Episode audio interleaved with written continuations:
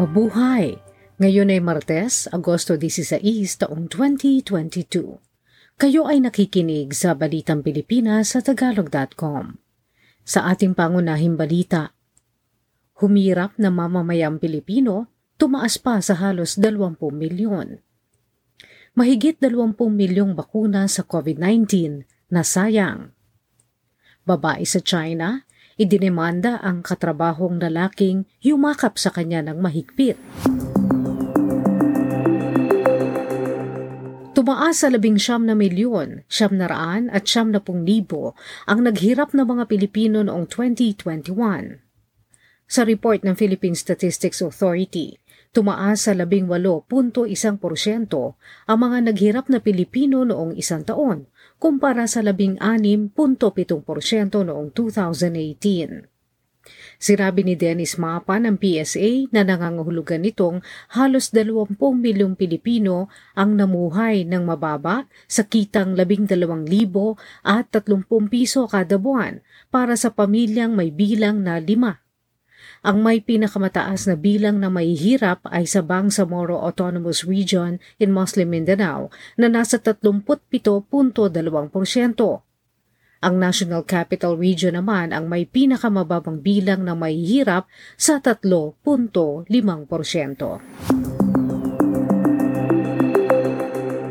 Mahigit 20 milyong idinonate at biniling bakuna laban sa COVID-19 ang nasayang.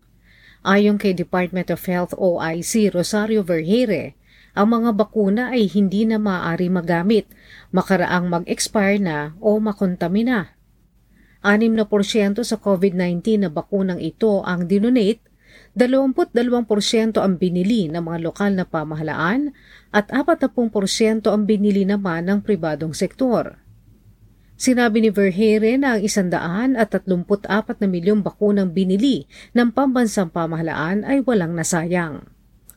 Ang nasayang ng mga bakuna laban sa COVID-19 ay nasa 8.42% na nasa standard rate pa rin na 10% at mas mababa pa na itinakda ng World Health Organization. Sinabi ni Verheere na pumayag naman ang COVAX facility na palitan ang lahat ng nag-expire ng mga bakuna basta titiyakin na gagamitin lahat ito at hindi napapayagang mapasong muli. Ang COVAX facility ay sinusuportahan ng WHO at ng Global Alliance for Vaccines and Immunization na naghahatid ng bakuna ng COVID-19 sa pinaka-maaaring maapektuhang tao sa mundo. Nadagdagan na naman ng 28,000 at 8 kaso ng may COVID-19 ng Pilipinas noong isang linggo ayon sa Department of Health. Sa isang bulletin, sinabi ng DOH na umabot na sa 4,000 at isa ang arawang kaso mula Agosto 8 hanggang 14. Ang bilang ay 3% mas mataas kaysa sa nakaraang linggo. Sa mga bagong kaso, isandaan at isa ang malala o kritikal. Dalawandaan at dalawamputsyam naman ang namatay noong nakaraang linggo kung saan siyam na putwalo ang nangyari noong Agosto 1 hanggang 14. Sa kabuuan, nasa 3 milyon at 800 kaso na ng COVID-19 ang naitatala sa Pilipinas at mahigit 61,000 na ang nasasabi simula na magkapandemya noong 2020. 72 milyong Pilipino na ang nakakumpleto ng kanilang bakuna laban sa COVID-19. Gayunman, 17 milyon pa lamang ang nakakatanggap ng kanilang booster shot.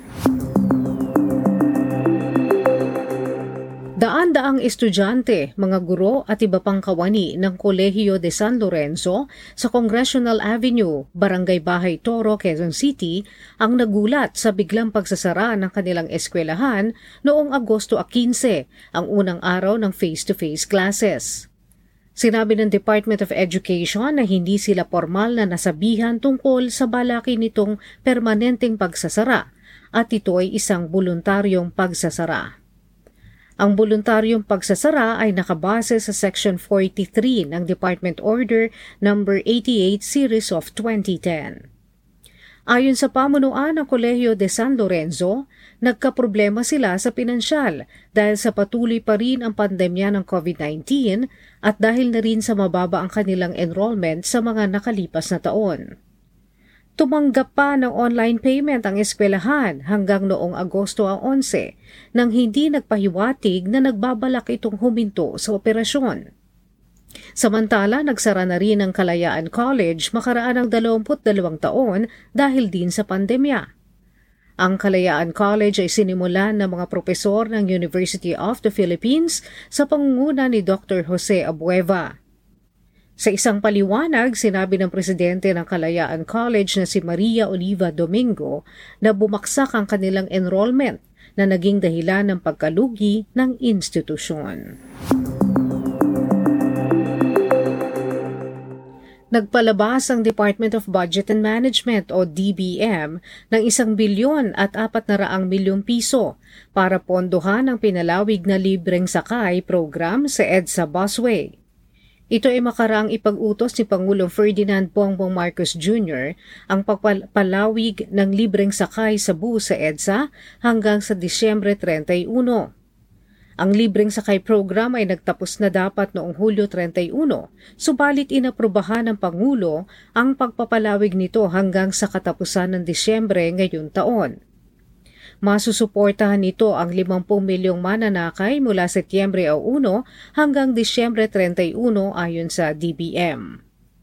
Magbebenepisyo rin sa pondo ang 600 at 28 mga public utility buses sa ruta ng EDSA.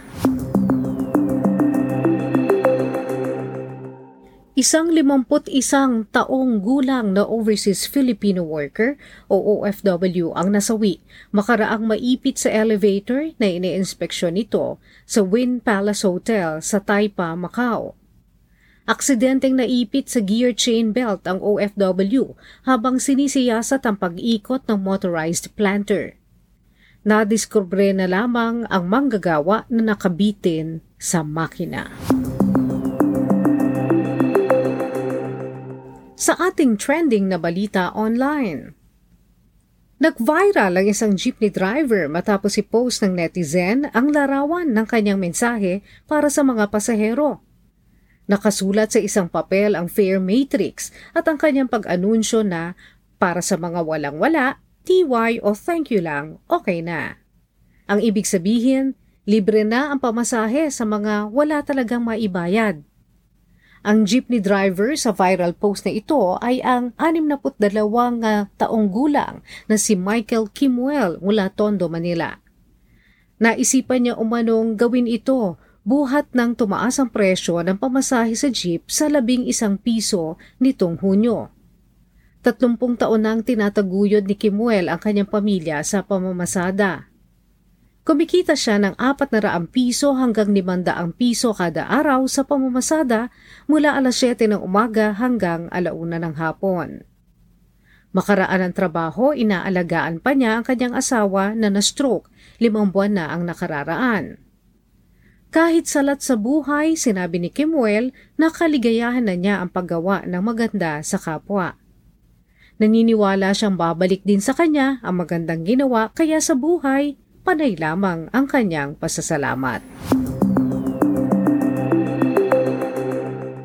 Sa balita sa palakasan, Nagpahiwatig ang Olympic gold medalist na si Heidelin Diaz Naranjo na magre-retiro na siya makaraan ng 2024 Paris Olympics. Sa isang social media post, nagpost ng larawan si Heidelin ng kanyang mga kamay kasama ang isang sulat sa kanyang sport. Sinabi ni Heidi Lee na dalawang taon na lang bago niya ipagtanggol ang kanyang gintong medalya sa Paris Olympics.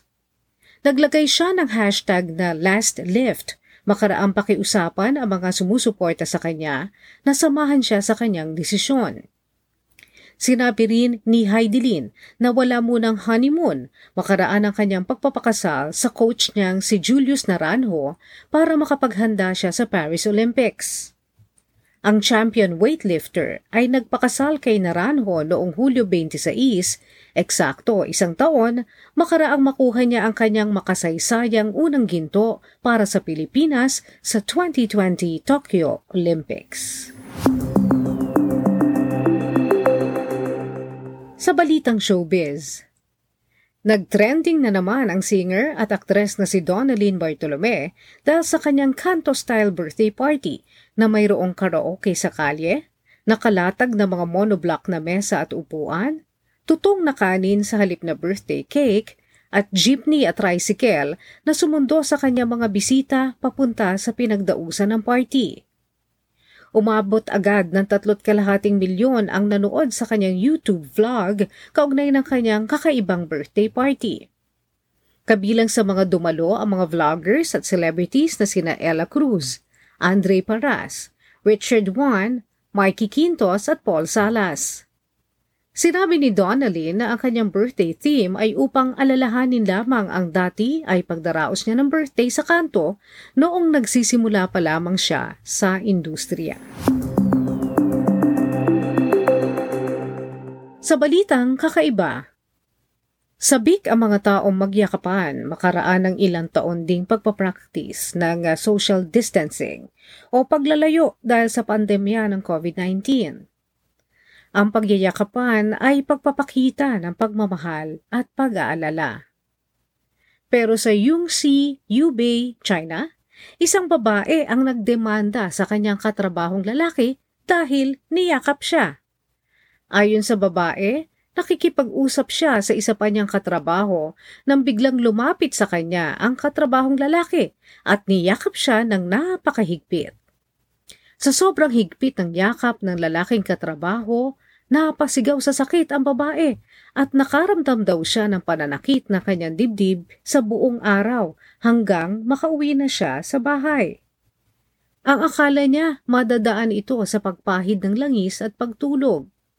Pero limang araw na ang nakararaan, lalong sumakit ang kanyang dibdib kaya't minabuti niya magtungo sa ospital.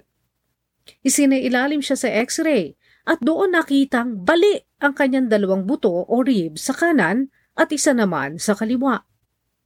Kinausap niya ang kanyang katrabaho at sinabi ang nangyari sa kanya pero itinanggi ng lalaking ang pagyakap niya ang naging dahilan ng pagkabali ng buto bukod sa tumangging magbayad ng gasto sa ospital ng babae.